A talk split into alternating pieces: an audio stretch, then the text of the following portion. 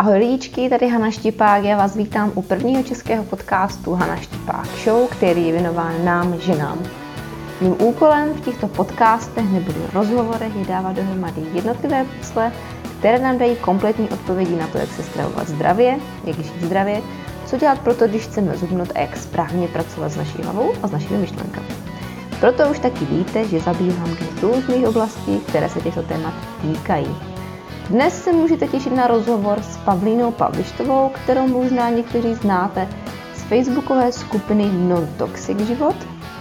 A s Pavlínou se dneska budeme bavit na téma, co to jsou hormonální disruptory a jak můžou ovlivnit náš život.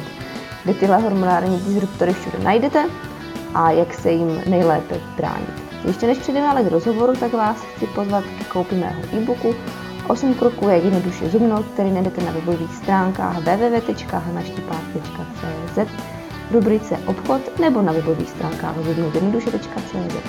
Nenechejte se názvem zubnout jednoduše z vás. Ona totiž žádná změna v životě není jednoduchá a ta, která se týká změny stravování, tak ta je vždycky těžká. Chce to určité pravidla, disciplínu a hlavně výdrž. Tak jo, jdeme na to.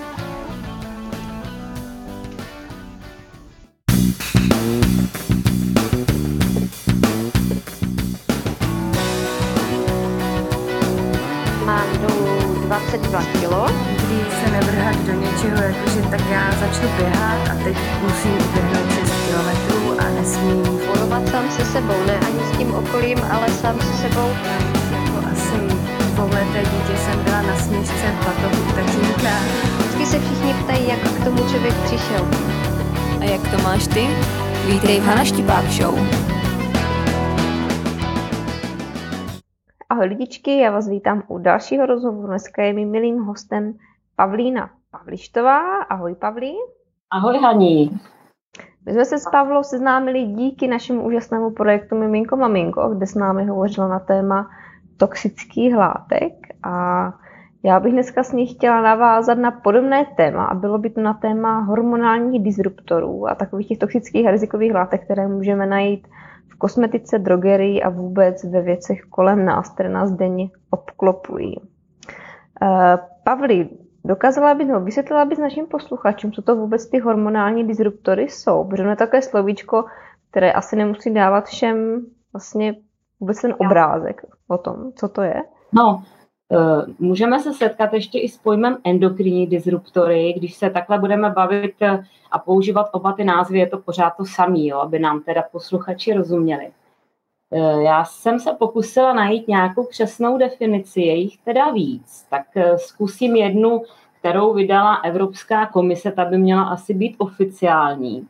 Mm-hmm. A když tak to trošku vysvětlím, pokud by to nebylo srozumitelné. Takže co jsou, endo, možná by ale bylo lepší začít tím pojmem, co je vlastně ta endokrinní disrupce. Mm-hmm. Protože to je takový toho, nebo pojem, eh, který budeme hodně skloňovat dneska. A tam už ta definice je malinko srozumitelnější. Takže začneme tím, co je endokrinní disrupce. Tak je to narušení hormonální rovnováhy organismů s potenciálními negativními následky pro celkovou homeostázu, to znamená pro rovnováhu, a e, s následky reprodukčními, vývojovými a behaviorálními. Tak to je závažná věc. A tohle narušení vlastně dělají ty látky, které souhrně nazýváme endokrinní disruptory. A teď zkusím teda přednést tu definici. E, Těch definic je e, poměrně dost, jo, takže možná narazíte i na jinou, ono je to hodně široký pojem. Ale v zásadě jde o exogenní látky, to znamená látky z vnějšího prostředí, které negativně ovlivňují zdraví organismů a jejich potomstva, narušením jejich endokrinních funkcí. A pak to ještě mohou být environmentální látky z prostředí tedy, které přímo nebo nepřímo ovlivňují hormonální systém a mohou působit eh, v nízkých koncentracích, což je důležité Mhm. mm-hmm. to taky eh, ještě rozebírat, jo, ty koncentrace. Takže tohle mm-hmm. je taková složitá definice z té Evropské komise. A souhrně nějak úplně laicky bych asi ty látky označila jako skupinu látek z vnějšího prostředí, které narušují náš hormonální systém a mohou mít výrazný vliv nejen na naše zdraví a imunitu, ale především na plodnost. Takže mm-hmm. zkusím zaměřit na to takhle z toho ženského hlediska. Mm-hmm, mm-hmm, super. Jo, jo, jo. Mě to právě hlavně zajímá z toho ženského, z toho našeho hlediska, z toho hormonálního. Uh, kde vůbec ty hormonální disruptory se můžou všude nalézat, nebo kde je můžeme najít? No, eh, aby se to nepletlo, jo, protože někdo má pocit, že eh, je to podobné jako hormony. Ono se to chová podobně jako hormony, ale jsou to látky exogenní. To znamená, že je můžeme najít v podstatě ve vnějším prostředí, ale prakticky úplně všude. Mm-hmm. A v tom je trošku ta záludnost těch látek, protože uh, někdy se můžeme setkat s názorem, že ty látky nejsou až tak nebezpečné, protože tím, že jsou i v přírodě a můžeme je najít v některých rostlinách, tak jsou vlastně uh, naším tělem akceptovaný. Tomu se když tak vrátíme, ono to tak totiž nemusí úplně být, protože často uh, tenhle argument používají třeba výrobci kosmetiky, pokud se jedná o parabeny jako konzervanty a můžete se dost často v nějakých článcích setkat s tím, že je to bezpečný, protože to pochází z přírody.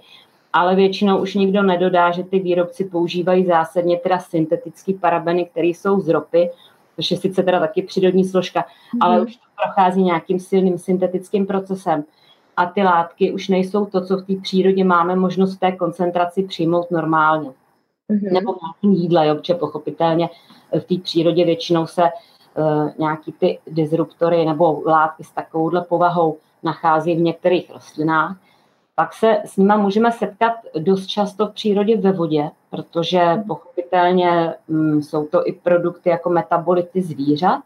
Dostávají se tam z polí, dostávají se tam z pastvin a bohužel potom i z těch syntetických odpadů, jo, které jsou teda mnohem větší problém. Teď mě tady, teď mě tady chotila kočka, tak se omlouvám, jestli to bylo No, takže kde všude můžeme najít, uh, buď teda v té přírodě v podstatě jako odpady nějakých syn, produktů syntetických, který, uh, který stvořil člověk, anebo se s nima můžeme setkat kdekoliv i v domácnosti a opět jsou to v podstatě látky povahy buď, buď teda kosmetický nebo chemický, a nebo se dost často s nima setkáme v ve věcech běžný denní spotřeby, jo, nábytek, textil. Jak se dostanou hormonální disruptory do textilu, jo? Mm-hmm.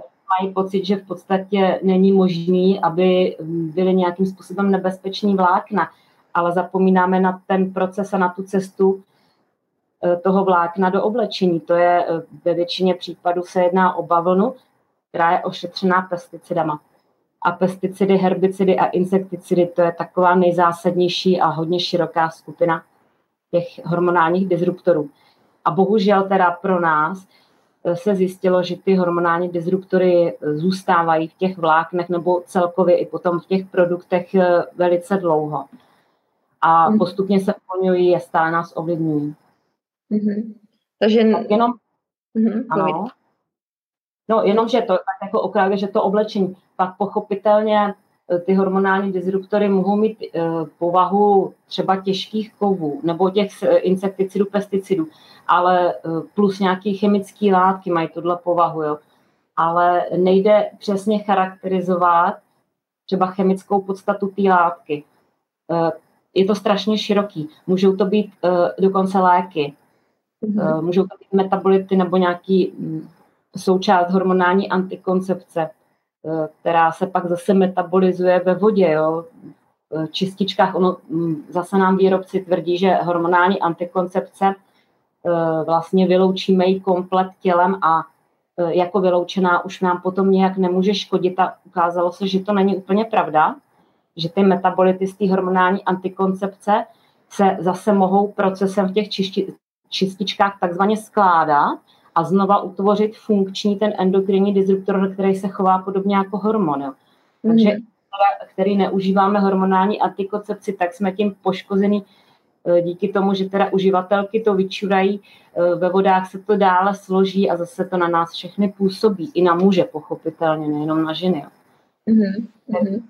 Prostředí už se jim de facto nemůžeme vyhnout, jsou pochopitelně i v nábytku, jsou v nádobách, protože e, běžně se používají třeba v plastech, jako tvrdidlo nebo zase naopak jako změkčovadlo. Jo? To jsou ty známé vtaláty, a tvrdidla zase známý bisfenoly. Tam už teda se o tom mluví, o těch bisfenolech docela podrobně, ale můžeme ještě, když tak ten bisfenol trošku víc rozebrat, protože to asi bude zajímat hlavně maminky, co třeba používají plastový láhve, mm-hmm. jak, to s bisfenolem, jak to s tím bisfenolem vůbec je. Asi všichni víme, že ten bisfenol A teda je nebezpečný, na to už eh, upozornila i ta Evropská komise někdy, tak eh, myslím si v roce 2005 nebo 2010 už se to začalo regulovat a dneska už běžně najdete ty BPA free lahve. No, Eh, bohužel, kdo se o to trošku blíž zajímá, tak ho asi napadlo zjistit, čím ten bisfenol A nahradili, že jo? protože mm-hmm. ten plast je tvrdý a bez toho tvrdidla to nepůjde v výrobě. No, takže velice teda fikaně ho nahradili bisfenolem S a ten zatím nepodlíhá ještě těm hygienickým normám a možná ani není ještě tolik proskoumaný jako ten bisfenol A a bohužel to paradoxně teda vypadá, E, dost špatně s ním a vypadá to, že má možná ještě i horší účinky než samotný ten bisfenol A. Jo. Mm-hmm. Takže ty je docela problém. A jenom ještě uvedu na pravou míru, aby teda posluchačky věděli třeba, e, kam se obrátit e, o informace nebo kde si můžou poslechnout něco víc odborněji o této problematice, tak já jsem objevila výbornou přednášku na internetu od pana profesora Jaroslava Petra, když tak, jestli pak bude nějaká možnost na tvých stránkách, můžeme tam hodit odkaz. No, určitě, určitě. A biolog, inženýr, vědec z výzkumného ústavu živočišní výroby a oni vyloženě teda zaměřili výzkum právě na ty hormonální disruptory a přednáška probíhala v Praze ve Viničné, tam jsou takové vědecké čtvrtky a můžete si to celý poslechnout na internetu. Já jsem se pokusila udělat takový výcud z těch asi nejvíc zajímavých nebo možná nejzávažnějších faktů a můžeme se, můžeme se průběžně jako o tom pobavit a e, kdo by chtěl potom něco víc o tom si poslechnout erudovaněji, tak doporučuji určitě tuhle přednášku. Mm-hmm, super, Pavli. Uh, když jsme u těch disruptorů a té hormonální soustavy žen, jak to může z toho negativního hlediska vůbec ty hormony u žen ovlivnit? Jak se to může projevovat u nás? Nebo jak nejčastěji se to projevuje? No, e, ty látky narušují e, hormonální regulace, jo, ty endokrinní disruptory, protože blbý u toho je, že my v podstatě ani nevíme pořádně jak. Oni se totiž chovají absolutně nepředvídatelně a mhm. nelze říct, jaký ten hormonální disruptor bude mít přesně uh, dopad. Jo, ty disruptory, jednak teda, uh, na, na čem se mohou vůbec spolu podílet, jo, tak jednak to je syntéza hormonů. Mm-hmm. Takže vůbec jako ta, ta výroba hormonů našeho těla. Dále je to transport hormonů, přenos hormonů v tom těle, veškerý ten proces jako toho přeskupování. Do toho taky ty hormonální disruptory výrazně zasahují.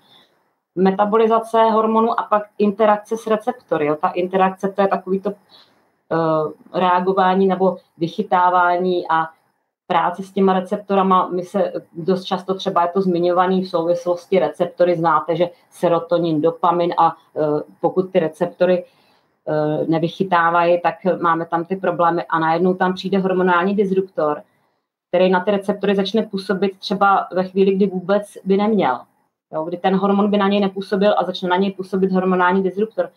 Takže on vlastně může stimulovat ty receptory k výrobě hormonů, dejme tomu třeba k výrobě estrogenu, mm-hmm. což pro nás nemusí být úplně tak optimální, protože my toho estrogenu máme třeba my ženy poměrně hodně dneska, spíš tam figuruje taková ta estrogenová dominance a teď tam do toho přiběhne ten hormonální disruptor a začne ještě víc to stimulovat. Jo. Takže oni fakt v podstatě zasahují úplně do všeho. Ty následky té disrupce, toho zasahování, jo, jako ten pan profesor eh, Petr právě použil takový pěkný příměr, který si teda dovolím taky použít, eh, že oni se chovají jako hormonální buldozer. Takže trhnou do toho vašeho těla a teď tam narušují, přeskupují, přesouvají úplně bez hladu a skladu absolutně nepředvídatelně. Mm-hmm. Takže prostě nemůžeme přesně říct. Nejde to, no, je to právě nějaký úkumu, ale problém je, že těch disruptorů přichází celá řada do toho organismu a my neznáme, eh, jak vzájemně interagují. Jo. Takže těch kombinací může být velká řada a jenom se můžeme domnívat, co všechno teda oni umí samostatně nebo dohromady. A ten koktejl může být tak široký, že to nikdy nedokážeme dopředu odhadnout, ale ty následky už dneska jako jsou popsané uh, několika pojmy, já bych je ráda zmínila, aby teda opravdu si na to fakt lidi dávali pozor, jo. Protože může teda zasahovat ten disruptor uh, do růstu a vývoje plodu, může zasahovat a způsobovat poruchy imunitního systému, poruchy reprodukce, eh, pak je tady zmíněná potlačená gametogeneze, jo, to je tvorba pohlavních buněk. Takže mm-hmm. netýká se to jenom nás žen, ale i mužů. Můžou nastat embryonální malformace, eh, pak, co je teda hodně závažný, tak zvýšená, zvýšená neoplazie nebo karcinogeneze, jo, takže nějaký abnormální růst u té neoplazie. Uh, hodně se to objevuje zejména u pohlavních orgánů, jo, ta, ta karcinogeneze a neoplazie. Mm-hmm. A pak může ještě způsobovat dokonce neurologické poruchy a změny chování. Tak to jsou jenom ty základní popsané teda poruchy, eh, které se nás můžou týkat, pokud ty hormonální disruptory nám příliš zasahují do systému. Mm-hmm. A v tom prostředí je to úplně teda neregulovatelný zatím, protože eh, v současné době to zahrnuje, nebo výroba těch eh, syntetických látek čítá až kolem 80 tisíc jako popsaných látek. Je hmm. možné, tohle bylo číslo, které jsem vycucala z, nějakého, z nějaký zprávy Greenpeace eh, z roku 2010. Tak se domnívám, hmm. že to už může být to číslo třeba někde kolem 100 tisíc. Každý mm. rok kolem tisíc dalších chemických látek a minimálně o těch zhruba 500 až 1000 je dneska už známo, že narušují hormonální systém, anebo že dokonce můžou způsobit rakovinu. Jo, a to je mm. fakt ta špička ledovce, o kterých víme, že tohle umí. Mm-hmm. A musíme pozoru de facto u všech těch syntetických látek. Mm-hmm. Takže můžeme říct, že vlastně ty hormonální disruptory se můžou podílet i na onemocnění, třeba jako je i dneska štítná žláza, která je velmi častá u žen. Jasně, určitě jo, tak je, je to součást hormonálního, uh, hormonálního systému a je popsaný, že zasahují jak do hormonálního systému, tak vlastně do imunity. Určitě mm-hmm. možná. Já jsem nad tím přemýšlela. Uh, u té štítné žlázy konkrétně, tak uh, ten nárůst uh, onemocnění bych řekla, že je v posledních letech docela alarmující. Nepamatuju si, že by někdy před sto lety byly eh, ženy se štítnou žlázou, když teda pomineme vyloženě strumu, která je fakt následkem nedostatku jodu. Eh, takže by tam byla tak, eh, taková zátěž třeba s tou hypo nebo hyperfunkcí. A já už se s tím dneska třeba setkávám, když se takhle povídám s těma pacientkama, tak se setkávám s tím, že měli už třeba i v dětském věku už nějaký náběh na to onemocnění štítní žlázy. Takže tam zjevně teda musí být souvislost už třeba s narušením eh, z toho z vývojové fáze plodu. A bohužel eh, dneska jako se teda skloňuje, že máme jodizovanou sůl, že jodu bychom měli mít dost. Asi to tak taky není, zjevně, když mm-hmm. ta štítná žláza takhle trpí ale nic moc vám k tomu doktoři neřeknou. U těch hypo a hyperfunkcí vlastně ani neznají přesně vliv. Eh, v podstatě to řeší akorát screeningem a pak nějakou hormonální substitucí, ale když jsem si o tom snažila zjistit jako původce teda těch narušení, tak se málo kdy o tom někdo zmiňuje fakt v souvislosti eh, třeba s tou chemií. Jo. Jako to je vidět, že oni ještě moc nevědí. Jsou to mhm. takový Eh, že to, že to ten vliv má, ale v podstatě nikdo ještě není schopný popsat, jaký konkrétní. No. Uh-huh, uh-huh. On hlavně přesně, jak jsi říkala, že no to může být kolikrát takový koktejl těch všech věcí dohromady, co to ovlivní, že člověk teoreticky je, jakože je asi hodně těžké přijít na to, co může být tím hlavním spouštěčem té nemoci. Takhle. Hmm, přesně tak, jo. To, jako nemůžeme to dávat do přímé souvislosti s tím, že, uh, že třeba se často dostáváme do styku s tím bisfenolem a říct, že kvůli tomu máme onemocnění štítní žlázy, to asi takhle nejde, protože těch látek je mnohem víc, který nás ovlivňují a každý máme asi jinou odolnost. Jo. Ono je pochopitelně nutný říct, že eh, na jistou dávku těch hormonálních disruptorů je asi to tělo i stavěné a připravené, protože ty látky podobných hormonům v té přírodě jsou běžně. A mhm. běžně jsme byli ve styku i dřív, když jsme mm, fakt jako tu, tu, tu vodu v té přírodě, která má tu hormony od zvířat, tak jsme, tak jsme taky s ní přišli do styku, že jo? takže ne, není to o tom, že by to bylo pro tělo úplně nový. Ale eh, tím, že dneska to je tak 20 let stará záležitost, kdy se vlastně začala zkoumat eh, ta hormonální antikoncepce ve vodě, jakým způsobem vlastně ovlivňuje plodnost u těch živočichů vodních a tím se pak začalo to dávat do souvislosti i s tím ovlivňováním u lidí. A poslední výzkumy jsou fakt starý třeba jenom 50 let, jo, takže my opravdu v tomhle vůbec nevíme. Ani ty interakce těch, těch hormonálních disruptorů nejsou až tak úplně známý. Ale narazila jsem eh, ten kumulativní nebo spíš kombinační efekt, jo, ten je takový zá, záludný, protože o tom kumulativním efektu tam je tam se to tak nedá popsat, protože eh, ty hormonální disruptory fungují i ve velice nízkých dávkách a koncentracích. Jo. To je eh, právě taková jedna past, na kterou se můžeme nachytat, když budeme poslouchat jenom tu odbornou veřejnost toxikologickou, protože toxikologové, oni vlastně uznávají látku jako nebezpečnou podle toho, podle vlastně koncentrace každá látka podle toxikologa tak je nebezpečná jenom do jisté koncentrace a čím víc to naředíme, čím nižší koncentrace, tím méně nebezpečná. Takhle oni pracovali vlastně i s těma hormonálníma disruptorama a ředili, ředili, eh, zkoumali vliv teda na živý organismus, nebo oni většinou to dělají buď na myších, krysách, že jo, v těch laborkách, nebo na nějakých bakteriálních kulturách. A v okamžiku, kdy už jim ty eh, organismy přestanou umírat po nějaký dávce, po nějaké expozici eh, té látky, tak prohlásej tu látku za bezpečnou. Případně ještě čtyřikrát nebo pětkrát na řadě, aby to bylo sichrované. A dál je. už nic neskoumají. Vlastně neskoumají, eh, jaký má vliv ta látka na ten organismus, třeba právě z hlediska toho, jak se chová eh, potom na reprodukční systém. Ale endokrinologové na to hledí jinak. Oni zjistili, že vlastně nízká dávka neznamená, že to ještě není nebezpečný. Jo, oni zjistili, že i v té nízké dávce ten hormonální disruptor se může chovat s úplně stejnou silou jako ve vysoký.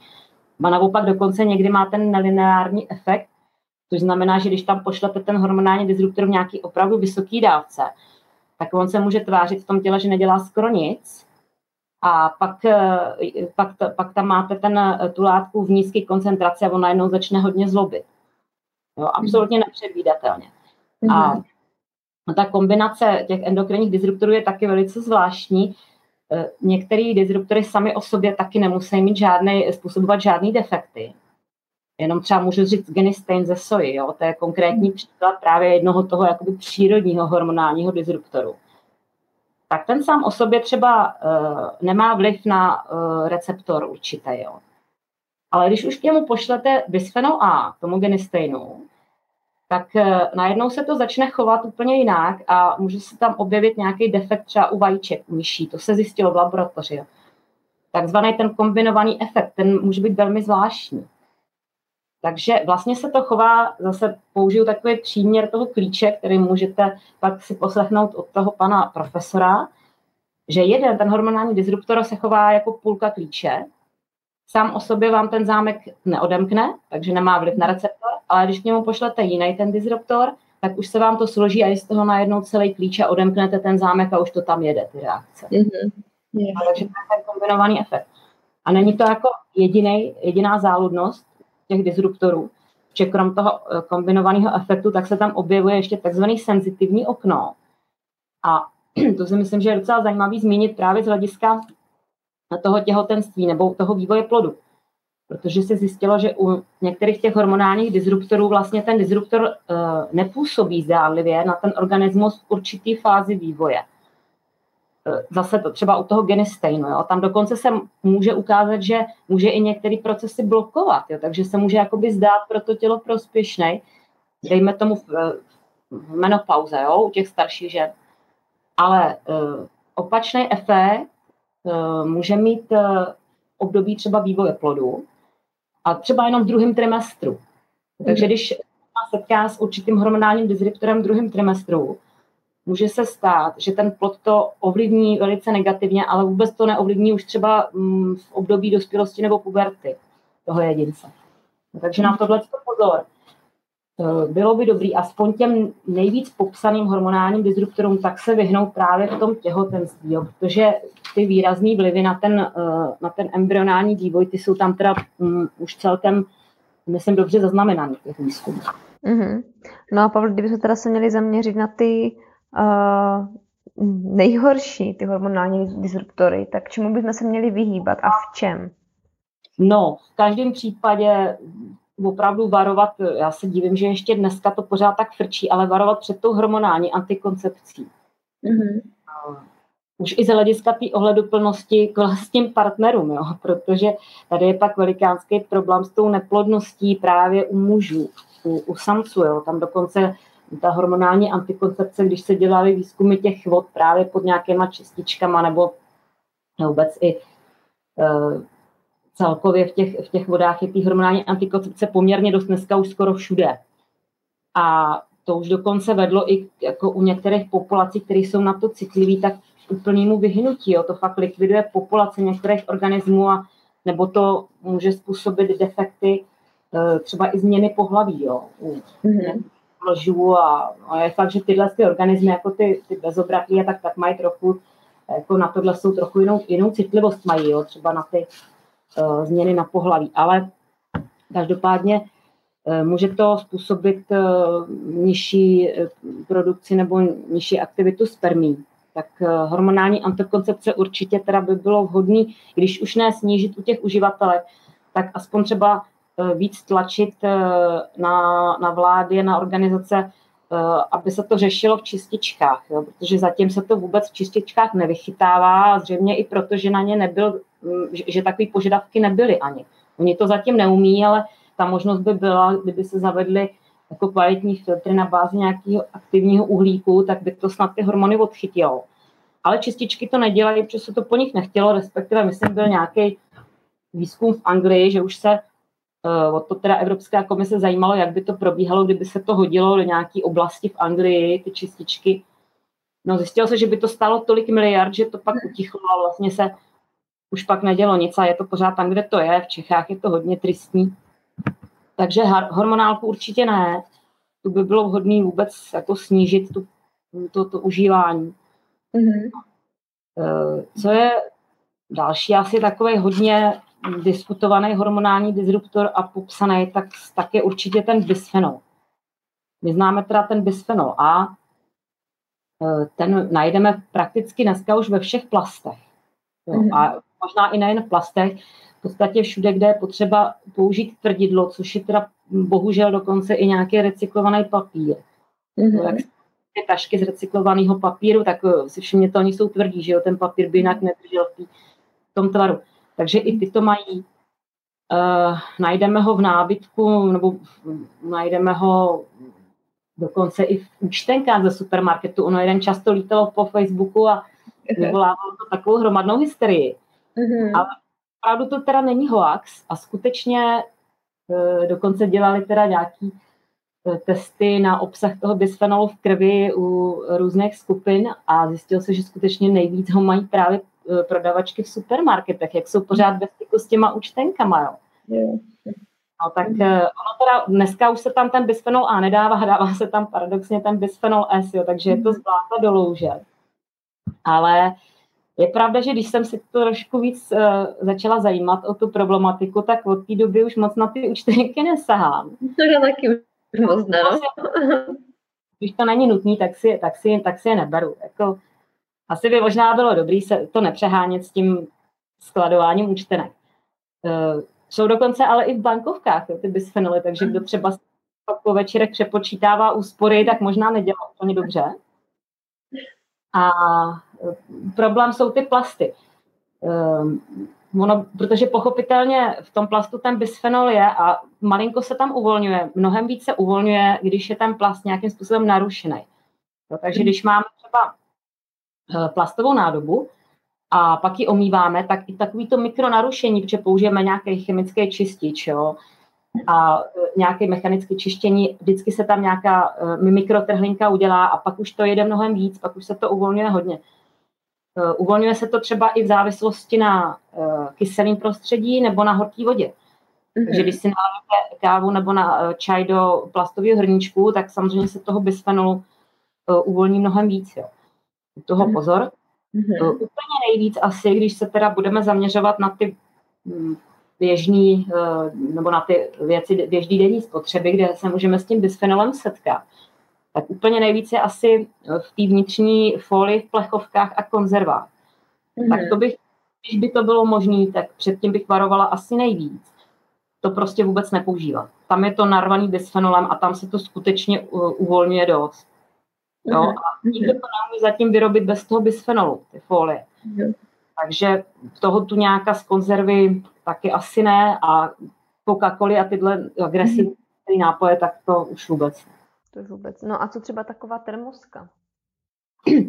No, termoska, eh, to zkoumala a taky nemám úplně jasno, protože termoska, když by to byl kvalitní nerez, eh, tak by se to asi dalo eh, tolerovat. Jo. Teď je otázka, že ono ten kvalitní nerez čistý olovo, jako dneska už je taky těžký sehnat, většinou to je v nějaký kombinaci se zinkem. Ono, mm-hmm. když na to označení i u nádobí, tam vždycky najdete na spodní straně, nebo mělo by to tam být, když tam najdete jenom hliník a nějaký nerezový nástřik, tak to vůbec jako nebrat. Jo. Ale když tam třeba je to 18-10, tak to je označení právě podílu té ocely a toho zinku.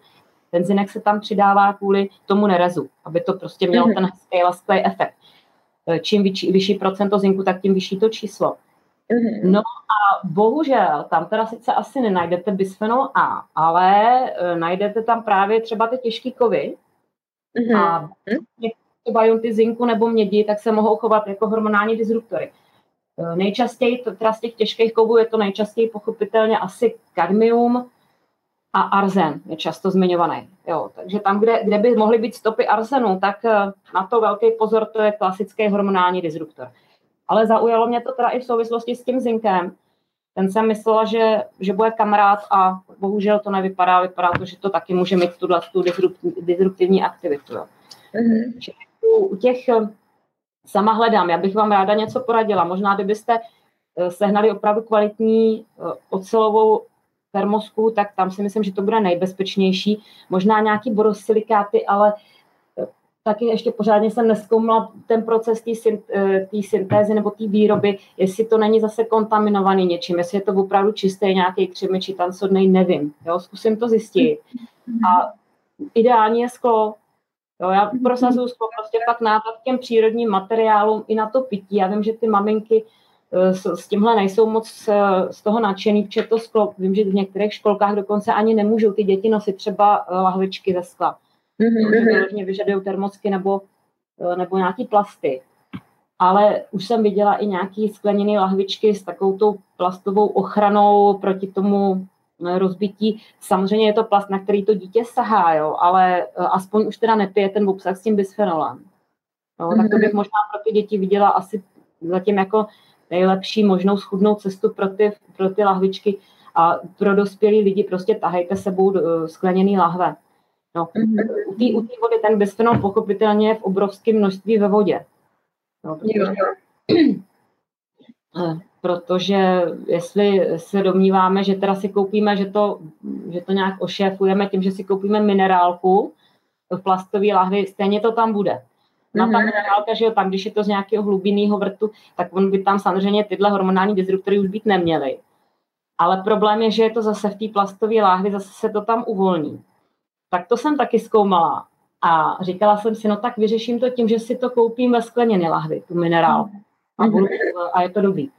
A taky ne. Oni dokonce, myslím, v Německu, teď ne, nechci říct přesně rok, a nevím, 2015, nebo dělali studii, výzkum právě na uh, obsah těch hormonálních disruptorů v těch minerálkách a balených vodách a zjistili, že v plastových lahvích a teda plast, jo, plastových lahvích, plastových obalech a v těch tetrapakech tetrapakách, jo, jsou, mm-hmm. tak tam, že to je prakticky vždycky.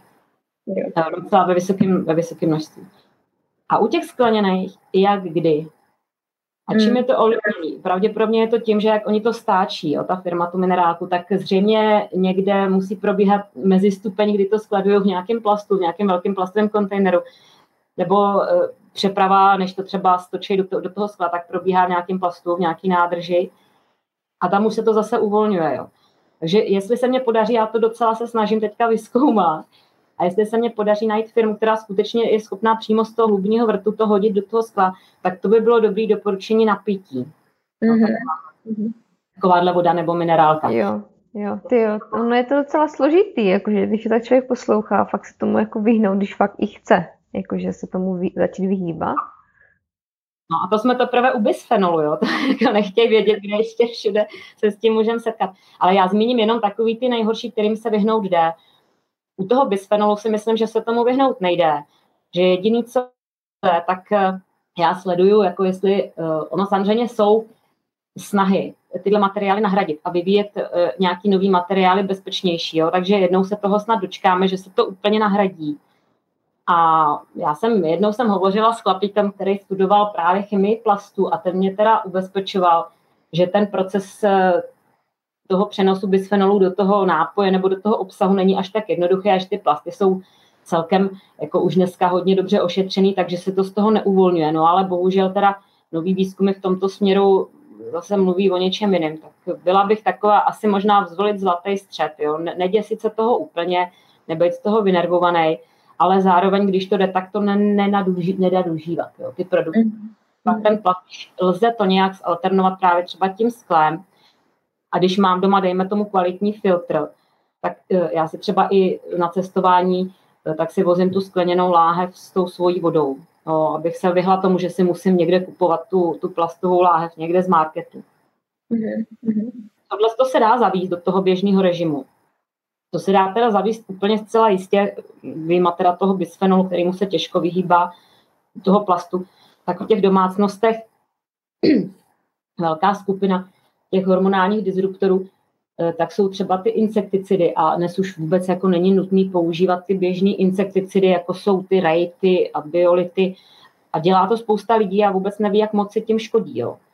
Mm-hmm. Že právě v rajdu, tak jsou ty pyretroidy, to jsou hodně známý hormonální disruptory, eh, fakt silná toxikálie. V době strkat do zásuvky rejt, když máme tolik kolem sebe toxických látek, to je opravdu zvěrstvo. Tak rozhodně, hlavně teda u těch maminek, tam, kde máme ty děti v těch místnostech, tohle vůbec nepoužívat. Prostě ať si ty lidi pořídí kvalitní eterický olej a si tam eh, hodí difuzer s levandulí, anebo klidně i já nevím, tak jsou přírodní já třeba to dělám tak, to je takový jenom rychlej typ proti komárům na léto, aby jsme se fakt mohli zbavit pyretroidů.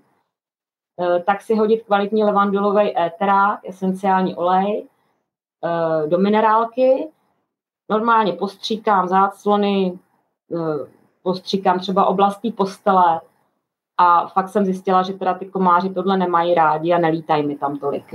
Mm-hmm, mm-hmm. Alebo síťky natáhat do oken nějaké. Vlastně tak, jo, natáhat síťky. Já, já teda mám kočku, takže pro mě je to trochu složitější. ale eh, nebo kdo potřebuje se z toho okna vyklánět, tak se mu to líbit nebude, ale mm-hmm. jako přemýšlet nad tím, že tohle jsou fakt zbytečné věci. Jo. U těch pyretroidů fakt to jsou látky, které třeba brzdí zrání vajíček u savců.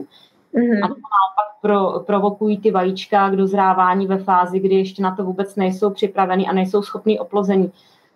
Takže fakt ty vyloženě, ty pretroidy vyloženě teda mají ten mechanismus na, na tu reprodukci, jo, ten mhm. negativ. Mm-hmm. negativ. A to mě třeba taky napadá takové ty osvěžovače do těch do aut, že takové ty voňavé, to bude asi no. úplně to samé. Ne, tak to tě napadá úplně správně, protože tam jsou ty fragrance voný. Eh, ty umělý, eh, umělý aromata, umělý vůně. A podpy, to je hrozně nebezpečná složka. Pod ně se může schovat, oni to nemusí ty výrobci vůbec udát. Jako přesný složení té vůně, pod to se může schovat třeba, nevím, 20, 30, 40 dalších látek, včetně vtalátu. A vtaláty jsou pochopitelně jedny z nejznámějších hormonálních disruptorů. Jo, ty, tak hmm. ty tam najdete skoro, skoro zcela jistě. No tak to vůbec nepoužívat. Ale zase u toho auta opět se dá použít ten eterický olej, že existují takové malé difuzerky do auta, které se dávají uh, do toho prostoru, kde se uh, do toho elektrického jako zahří, jak se tomu říká, když člověk kouří, že jo, zapalovače. Já to nepoužívám. Já to používám jenom na ten difuzer. Takže v autě, jak je ten elektrický zapalovač, tak do toho se vrazí ten uh, difuzer do auta, nakapete pár kapek eteráku a máte krásný netoxický uh, aroma kár. Mm-hmm. Jo, protože ono je, jako fakt je potom, jako je až neuvěřitelné, až úžasné to, že když kolem, toho, kolem sebe toho tolik máme, jako fakt těch toxických věcí, že to tělo to prostě vydrží. Jo, že fakt prostě drží nějakým způsobem. Jo, ono musí, no. Tak vydrží, ale uh, zase, když zapřemýšlíme nad tím, jak jsou dneska docela už rozšířený ty poruchy reprodukce, mm-hmm. tak eh, možná je toho opravdu víc, než sneseme. Uh-huh, uh-huh. A já si myslím, že i ta osvěta je tady v tomhle pořád jakože malá, že sice jako jo, lidi jsou strašení, kolik eh, jakože třeba nových onemocnění, nebo jak říkáš, kolik je problémů s tím početím, ale jako tady tyhle ty hlavní věci, které to způsobují, se až tak moc jako neřeší, jako ta prevence v tom, jo? Jako jak se tomu bránit. Eh, málo, on nás na to v podstatě ani lékař neupozorní. Jo. Mě docela tohle to mrzí uh, i z hlediska toho, že my se teda na té naší skupině zabýváme hlavně exémama a eh, poruchama kůže a imunity kůže. A k nám přichází strašné množství lidí, kteří přijdou vlastně od kožaře. Tam začíná ta jejich pouť, že jo, za, když trpí exémem, tak první, kam jde člověk, tak jde ke kožnímu. A já když jsem se koukala na složení těch mastí, které by měly být terapeutický, tak eh, prakticky vždycky je to založené na bázi nějakého parafínu a na bázi minerálních olejů, ale plus to ještě má koktejl eh, dalších uh, toxických látek, včetně právě třeba těch parabenů. Jo. Jako kožaři se vůbec nebojí parabenů. Občas se stane, že nějaký osvícený ko- kožař napíše třeba Járešův rostok bez parabenů. A to je tak jeden ze sta. Mm-hmm. A jinak jinak, jinak tam najdete třeba tři parabeny dohromady. Parabeny jsou dneska jednou vůbec z nejznámějších skupin těch hormonálních disruptorů. Jo. A taky se teda kolem toho uh, už vedou sáhodlouhý diskuze, jak moc jsou teda ty parabeny škodlivý a zdali vůbec, ale uh, zase, když se na to hledí z, z toho pohledu toxikologického, tak zase až tak škodlivý být nemusí, jo, protože tam se skloňovala ta případná ten případný vliv na rakovinu prsu, hodně u toho parapenu, protože zjistili, že u některých pacientek s rakovinou prsu tak eh, se eh, byly nějaký provedený studie, kde se zachycovala ta souvislost eh, třeba mezi používáním antiperspirantů a deodorantů a výskytem rakovinu prsu. Jo. Mm-hmm. A u těch uživatelů, které odhalili nějaký zvýšený, zvýšený množství těch, těch parabenů právě právě, eh, nebo u těch, eh, u těch, ta studie odhalila zvýšené rakoviny u skupiny mladých žen, které měly právě takový přísný hygienický návyky, to znamená, že asi nadužívali třeba ty perspiranty a mm-hmm. takže se to začalo sledovat. Ale oni to vždycky zametou pod koberec s tím, že nebylo přihlédne, přihlédnuto k dalším faktorům, který se eh, který ovlivňují ten potenciální výskyt rakoviny, jo, nebo že takové ty jejich formulky, že eh, je potřeba provést více výzkumů eh, kauzální závislosti. No, jako to vám nic neřekne. V mhm. podstatě, v podstatě to jenom opisuje to, že nebylo dostatek k tomu ještě provedeno výzkumu, ale ty, to podezření tam opravdu je. A vzhledem k tomu, že oni to zkoumali hlavně z toho toxikologického hlediska, tak pochopitelně nezaznamenali nějaký významnější teda zátěže, ale když se to zkoumá z toho endokrinologického hlediska, tak narazíme na to, že ty parabeny se opravdu chovají podobně jako, jako estrogeny nebo prostě jako hormony. A negativně ovlivňují ten hormonální systém a dělají to ve velice nízkých dávkách, jo, ve velice prostě nízkých koncentracích. Tak v tom, v tom je ta veliká uh, jejich jako záludnost a nebezpečnost jo, protože ty parabeny se používají jako konzervační látky. Oni jsou jako antimikrobiální látka hodně populární, či fakt jsou účinný jo, na celý široký spektrum plísní a blokují různou aktivitu nějakých enzymů nežádoucích.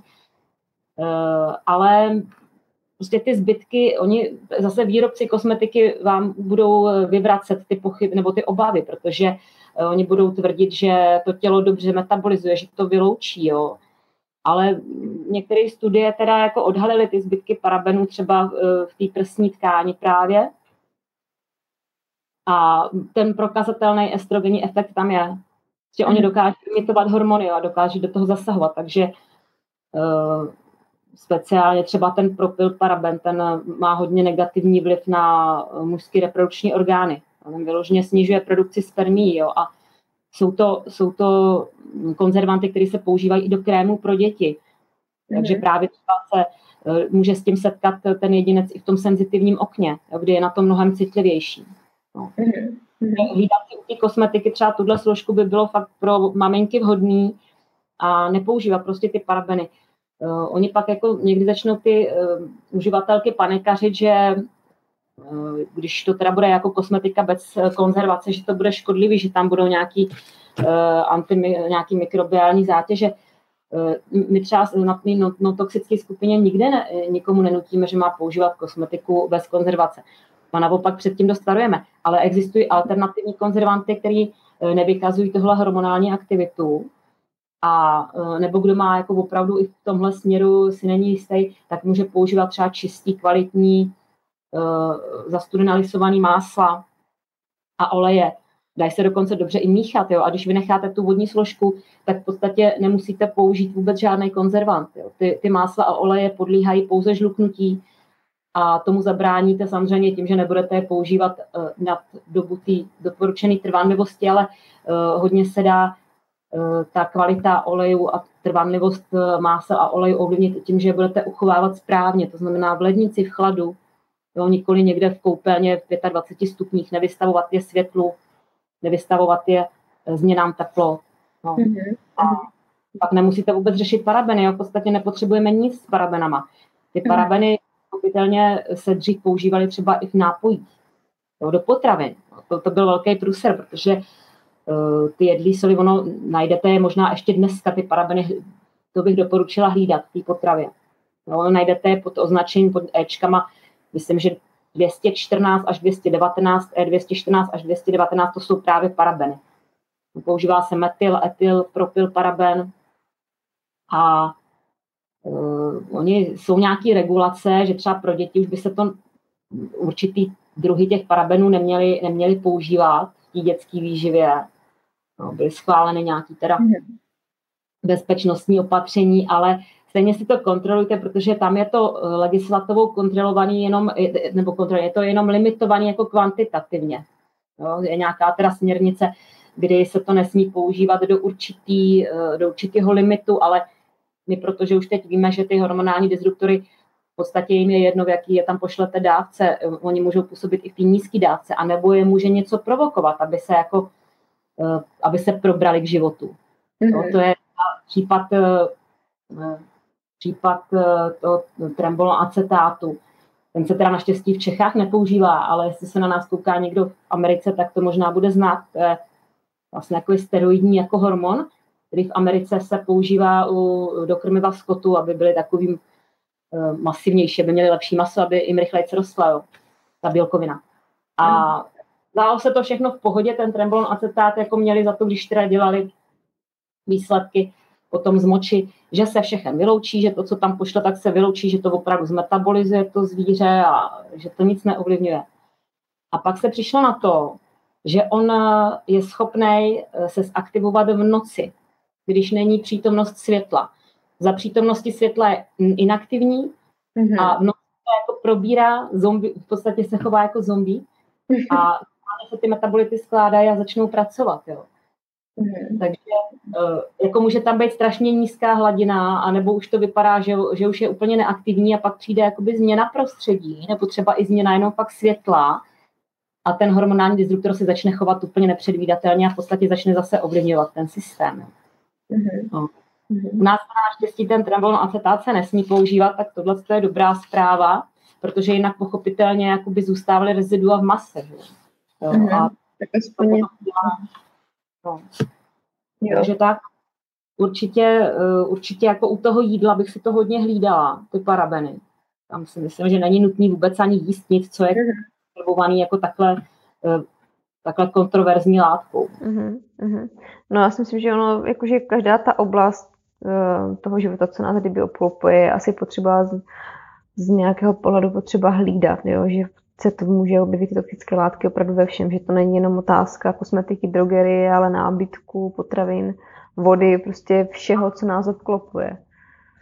No, no tady třeba i u, těch, u, i u toho oblečení, že to, s tím jsme ve styku prakticky denně, tak taky se přiznám, že sice jako nechci panikařit, protože nevyhodím kvůli tomu celý šatník, jo, ale uh, už se třeba víc zaměřuju na tu organickou biobavlnu, Eh, taky tam není riziko absolutně jako že by to bylo úplně čistý, protože samozřejmě ta, ta bavlna se sice pěstuje teda bez použití těch nejho, nejhorších herbicidů a pesticidů, který teda třeba v tom té Ázii, kde se ta bavlna pěstuje, tak tam jsou absolutně jako nekontrolovatelný a neregulovatelný. Jo. To, tady máme nějaký herbicidy schválený v Evropské unii a Ázii tohle vůbec nezajímá. Tam fakt jako je potřeba hlavně zachránit úrodu. Mm-hmm. Takže tam se to vším možným.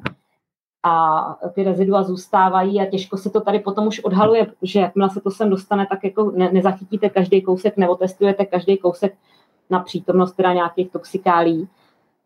A vím, že třeba ten toxický metylbromityl, to je insekticid, který se vůbec jako v EU nesmí používat a v Číně a v Indii na něj prakticky neexistují žádné omezení. No. Mm-hmm. A tím, tím se běžně někde v Hongkongu v těch kontejnerech eh, před tou přepravou vykuřujou, eh, vykuřuje ten textil, aby, aby se to neznehodnotilo nějakýma škůdcema, že jo. A, eh, takže u těch, u těch textílí, pokud to jde, tak se třeba zaměřit na ty, který mají tu certifikaci GOTS. Si myslím, že by mohli aspoň na, ty, na tyhle mm, fungicidní látky a insekticidní být trošičku ošetřený. No, co už potom Eh, s, těma, s tím nábytkem, tam je to další problém, že tam se často můžeme setkat právě třeba s těma zpomalovačema hoření, jsou takzvané bromované zpomalovače hoření, tak eh, ty jsou problémoví z toho důvodu, že oni uh, vlastně zůstávají v tom materiálu a postupně se neustále uvolňují. Úplně největší expozice je teda při spalování nebo likvidaci. Jo. Mm-hmm. A ty se taky používají jako přísada i do textilu, do plastů, do, do různých materiálů, aby zpomalovaly hoření do různých eh, třeba obalů na kabely, jo, nebo tyhle elektronické ochrany, ale určitě dost často si myslím, že i v, v té počítačové nějaké elektrotechnice to mm. najdeme. Asi i možná v obyčejný myši, jo, v monitorech. No, tak tam je teda ta toxicita prokázaná úplně bez nějakých pochyb. No. A bohužel tomu se těžko zatím můžeme vyhnout, protože to je fakt i v elektrických přístrojích, ve svítidlech, mm, kobercích. Mm-hmm. Tam e, u toho taky jsem nad tím přemýšlela, jak třeba zabránit u těch dětí, že jo, té expozici, protože ty hodně lezou. E, je to samozřejmě nejen v kobercích, ale e, i v nějakých podlahových krytinách, tam zase teda jsou ještě třeba i ty vtaláty nějaký právě, takže tam zase se vracíme pak k těm hormonálním disruptorům, jo. A opravdu na to byly udělané studie, že právě u těch dětí do těch třech let tak zjistili vysoké hladiny těchto látek, protože ty děti, jak lezou po těch podlahách a pak si strkají ty packy do pusy, tak fakt jako jsou tomu vystavený hodně.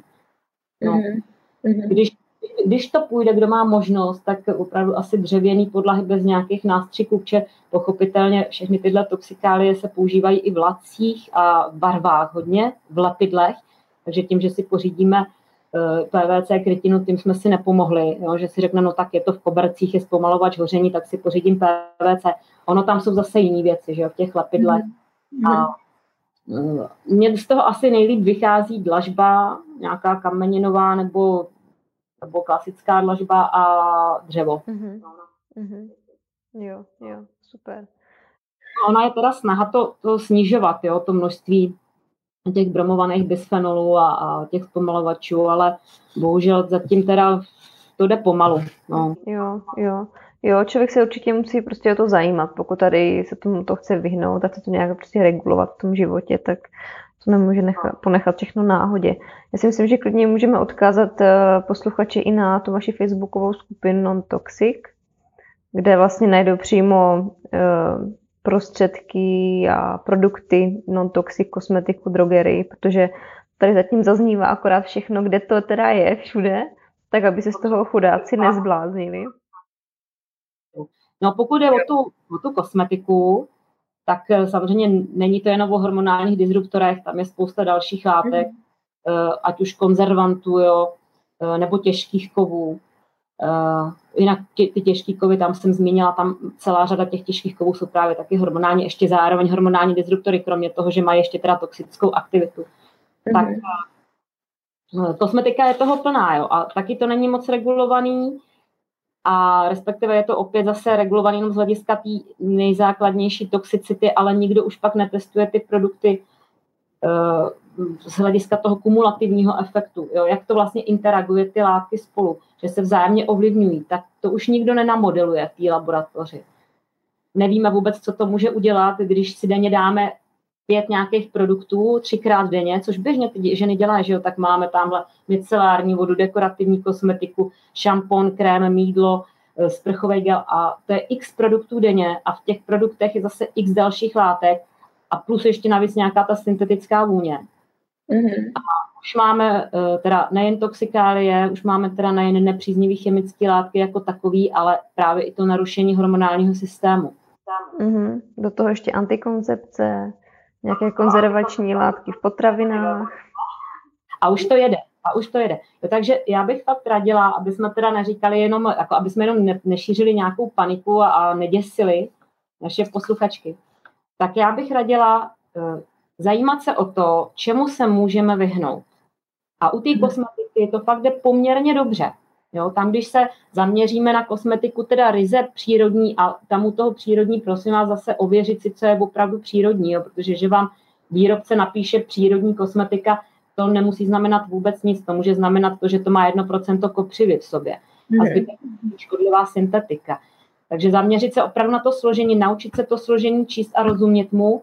Od toho slouží ta, třeba ta naše skupina, že skutečně se věnujeme rozboru složení kosmetiky, Eh, procesu výroby, co vlastně eh, i třeba u přírodní látky, která se tváří, že má zdroj v přírodě, tak pokud je nějak eh, při výrobě kontaminovaná, tak už zase pro nás nemusí být úplně ideální. Tak to se tam snažíme rozklíčovat a nabízet ty alternativy, jo, aby jsme opravdu teda měli nejen, aby jsme nemuseli spolíhat na ty výrobce, protože pro ně je to hlavně komerční zájem. Oni vám tam napíšou bez vtalátu a paraben free, ale nadspou tam jiný škodlivý syntetický chemikálie, jo. Mm-hmm. Takže na tohle, na tohle pozor. A plus ještě druhá věc je, že my čím víc tu kosmetiku používáme, čím víc vlastně takhle čistíme domácnost a těla, tím víc narušujeme tu přirozenou ochranou funkci pokožky a i ten náš mikrobiom, že jo, to, jak my si bělíme celé to naše tělo, tak i pak ten mikrobiom nemá takovou diverzitu, takže to snižuje naši imunitu. Takže opravdu čím méně, tím lépe. V tomhle případě platí, že my bychom opravdu měli přehodnotit, který ty produkty nezbytně potřebujeme týdenní péče, třeba v té kosmetice. A pokud už se něčeho nejsme schopni vzdát, tak uh, zkusit najít hodný alternativy. Jo, mm. jako třeba jenom zmíním, uh, často um, ještě třeba mezi ty hormonální disruptory jednu škodlivou látku, na kterou bych teda upozornila, aby si na ní dali uživatelky pozor, kterou si můžou sami teda regulovat a nevystavovat se jí. Tak je PPD, je to azobarvivo, který je prakticky skoro ve všech tmavých barvách na vlasy. Tak u toho velký pozor, to je neskutečně škodlivá látka, kromě té disruptivní aktivity, eh, tak má eh, veliký eh, riziko, hrozí veliký riziko alergie. Jo téhle látky a bohužel ta alergie zrovna u toho PPD, tak už se jí nikdy nezbavíte. Jakmile už tam jednou se nastartuje a vznikne ta reakce kontaktní, tak vlastně ji máte už de facto pořád. Takže mm. osoby, na tuhle látku jsou alergický, tak už vlastně nikdy nemůžou jako tu barvu použít. Tak zrovna tohle je věc, kterou si myslím, že může člověk úplně bezpečně vysadit, že nemusí používat nějaký palete s azobarvivem, jo, nebo jiný teda barvy, nemá to určitě jenom palete. Nechci tady teďka jmenovat, aby to nevypadalo jako, že je poškozuju. Jo, jo. Jo, tak je super, že uh, pořád, když ty látky kolem sebe máme, že to můžeme do jisté míry nějak regulovat a omezovat, že, že prostě Jo, plus, uh, takže v kosmetice, tam si myslím, že to jde docela dobře. Uh, hůř to jde v těch pesticidech, herbicidech a insekticidech. Um, tam můžeme třeba fakt klást důraz na to, aby lidi více zaměřili na tu bioprodukci. To zase je to takový kontroverzní téma, kdy spousta uh, lidí má za to, že bio je úplně zbytečně předražený podvod a že oni stejně ty farmáři používají nějaký postřiky a Eh, nebo že se to tam dostane z těch konkurenčních polí těch normálních farmářů, což je z části pravda, že jo, ono eh, v tom prostředí, že jo, to, to tak jako různě cykluje ty látky a můžou se tam dostat jak z půdy, tak z ovzduší eh, z té oblasti, která teda je ošetřená konvenčně. Ale vím, že třeba v Itálii ta bioprodukce je docela hezky ošetřená, tam mají obrovský hektary půdy, které skutečně jsou uh, i okolo, v okolí teda ošetřený tak, aby tam nebyla žádná ta průmyslová produkce uh, zemědělská a ty uh, biopotraviny jsou tam fakt kvalitní a nejsou zatížený těma pesticidama a herbicidama v takové míře. Takže hledejme zdroje těch kvalitních potravin, aby jsme aspoň tohle omezili trochu. Jo, tak mm. tam ty chemikálie a ty vedlejší produkty, ty mají tuhle hormonální aktivitu velikánskou. Mm. Čemu ještě se můžeme vyhnout, tak třeba detergenty a čistící prostředky, tak v tom taky bývá hodně těch hormonálních disruptorů. A to si myslím, že taky lze alternovat v domácnosti. Jako dneska fakt není nutný používat nějaký brefy a, a tyhle čističe chemického rázu. Jo. Obrovsko já dnes, dneska, já nevím, dva roky používám alternativní čističe domácnosti, už jsem nesáhla na savo, ani nepamatuju. Ani ho teda doma nemám už. A nikdy jsem neměla tak pěknou vanu jako po obyčejný prací sodě. Mm-hmm sodný prací soda, eh, aby to teda byly ty malé krystalky, ne ty veliký, s těma pak nic neuděláte, ale to se dneska dá koupit někde na Fichemě za pár korun, za 50 korun koupíte velkou butilu uh, uhličitanu sodního na praní a tím se tak krásně vyčistí vana s horkou vodou, že vůbec není potřeba používat tyhle nesmysly. Jo. Mm-hmm, mm-hmm. Jo, je to asi tom, že lidi jsou prostě na to zvyklí a nehledají takové ty jednodušší alternativy, třeba, které kolem nás jsou. Vlastně nedojde, že expozice není uh, jenom tím, že na to saháte, ale i třeba, že to vdechujete. Takže jakmile to používají, nehledě na to, že stejně na to saháte, uh, umejete to a pak se dotknete že od toho materiálu. Takže stejně to tam přichází do kontaktu. Jo? To, ono taky některý ty skeptici tvrdí, že zbytečná panika, že když si vemete uh, třeba tu účtenku s tím bisfenolem, mm-hmm. že to vůbec nemůže proniknout do systému. Oni v podstatě to tvrdí i výrobci kosmetiky, že ten paraben vůbec neproniká jako do těch hlubších tkání. A ona to není pravda.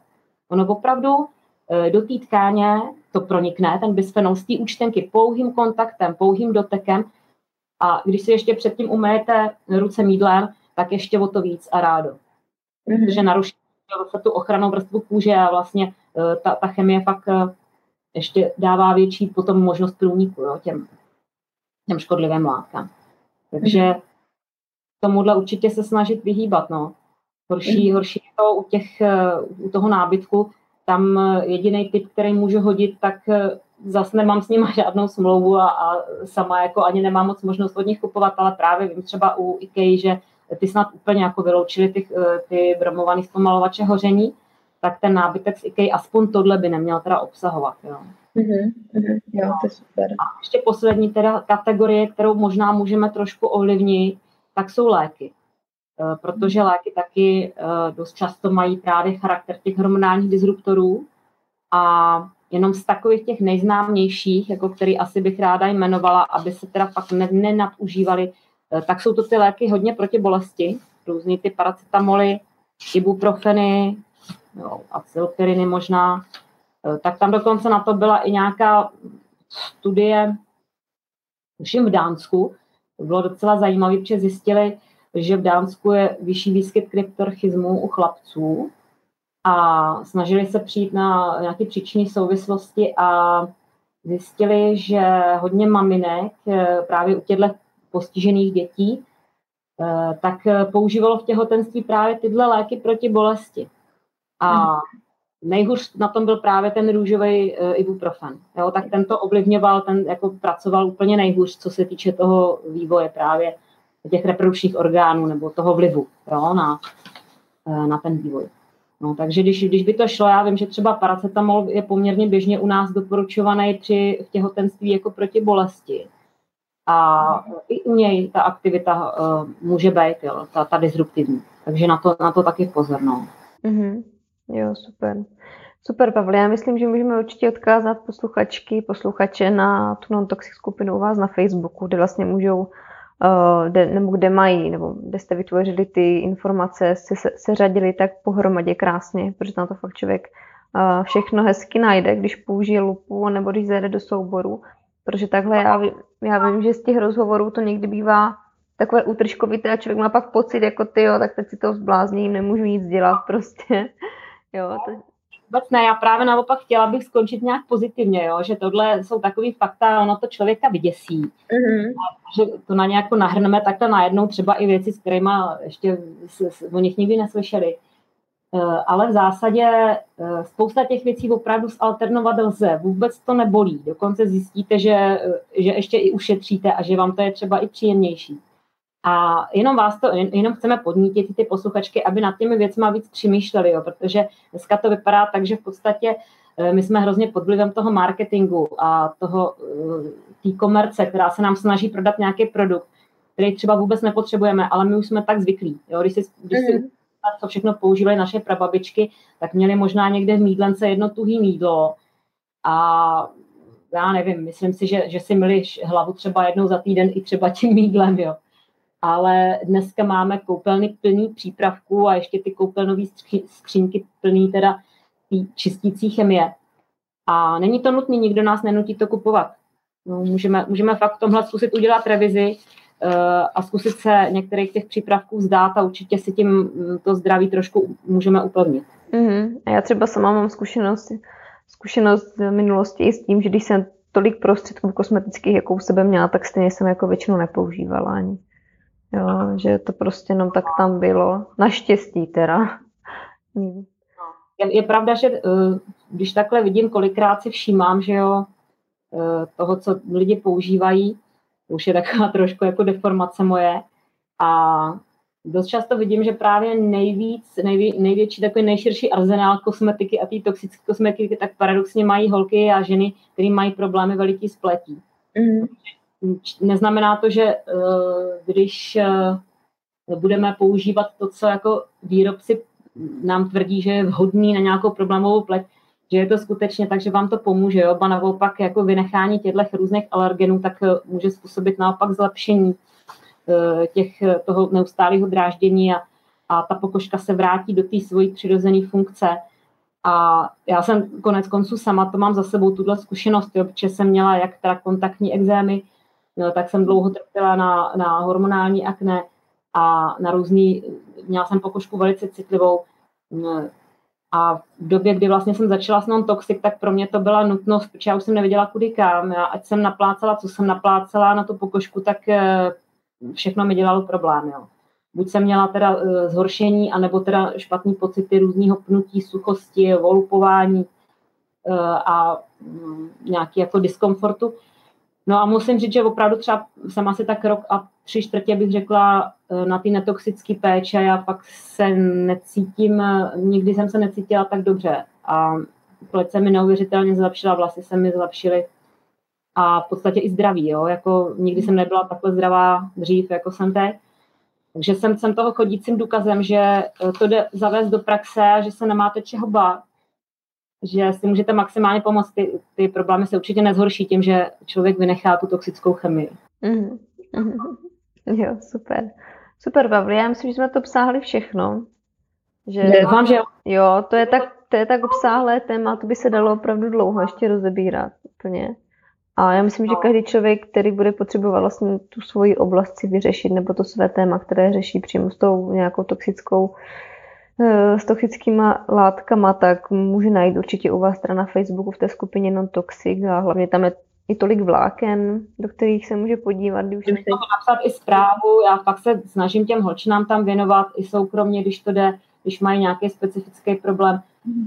Odkazy eh, můžu hodit potom i tobě kde třeba se dá najít databáze, aby se mohli sami ověřovat to složení. Jo? Takže rádi se podělíme o ty informace, není to placený, eh, chceme šířit všechny tyhle ty jako funkční, funkční odkazy a informace, které jsme zastavili, tak jsou volně dostupné od nás.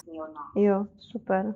Jo, a tě potom ještě poprosím o ten odkaz na tu přednášku toho pana doktora, jak jsi o nich říkala. Určitě, hodím ti to hodím ti to do Messengeru, jmenuje se to Biologické čtvrtky vevnitřné, Jaroslav Petr, přednáška se jmenuje Vyhyneme s otazníkem. tak eh, hnedka na začátku naštěstí eh, říká, že nevyhneme. Eh, má to jenom takový jako trošku právě za, název k zamyšlení, jo, ale mhm. vypadá to, že to asi přežijeme, jo, tu dobu jedovou a dobu plastovou, ale musíme proto taky něco udělat. Jo, určitě každý musí začít sám od sebe, to je ten základ. Jo. Super, Pavli, tak já ti moc krát děkuju, bylo to super. Hani, já ti taky děkuju. Eh, snad, eh, snad si z toho posluchačky něco vezmou a přeju všem pevný zdraví a úsměv na tváři. Super, tobě taky. Tak měj se krásně, Pavli, ještě jednou děkuji. Ahoj. Ahoj. Děkuji ti, že jsi doposlechla můj podcast a našla si tak sama chvilku pro sebe. Ještě než mi utečeš, tak prosím nezapomeň dát odběr tohoto podcastu na iTunes, pokud si jablíčkář, by budu taky ráda a moc vděčná za tvoji recenzi, která mi pomůže dostat se výš v posluchatelnosti. Taky můžeš přihlásit odběr tohoto podcastu na SoundCloud, pokud jsi Androďák, a nebo tyhle podcasty můžeš poslouchat na YouTube, kde mě najdeš jako Hana Štipák. Pro odběr a poslech přes iTunes a SoundCloud vyhledávej tenhle podcast pod jménem Hana Štipák Show. Naštiv taky mé stránky www.hanaštipák.cz kde se s tebou dělím o nejrůznější články, tipy, triky, mé postřehy. Nezapomeň se zde přihlásit taky k odběru mých pravidelných informací formou e-mailu, který přijde do tvé schránky, kde se s tebou dělím taky o mé osobní věci, které jen tak všude nezdílím s ostatními. Naštiv taky můj YouTube kanál, kde mě najdeš pod jménem Hana Štipák a nezapomeň tento kanál odebírat, aby ti neumítl nová videa, tipy, jak na to a nejrůznější mé povídačky. Chceš se se mnou setkat osobně a pomoct s hubnutím? Napiš mi na hanazavináč hanaštipák.cz Já ti děkuji ještě jednou, podcastu zdar a těším se na tebe příště.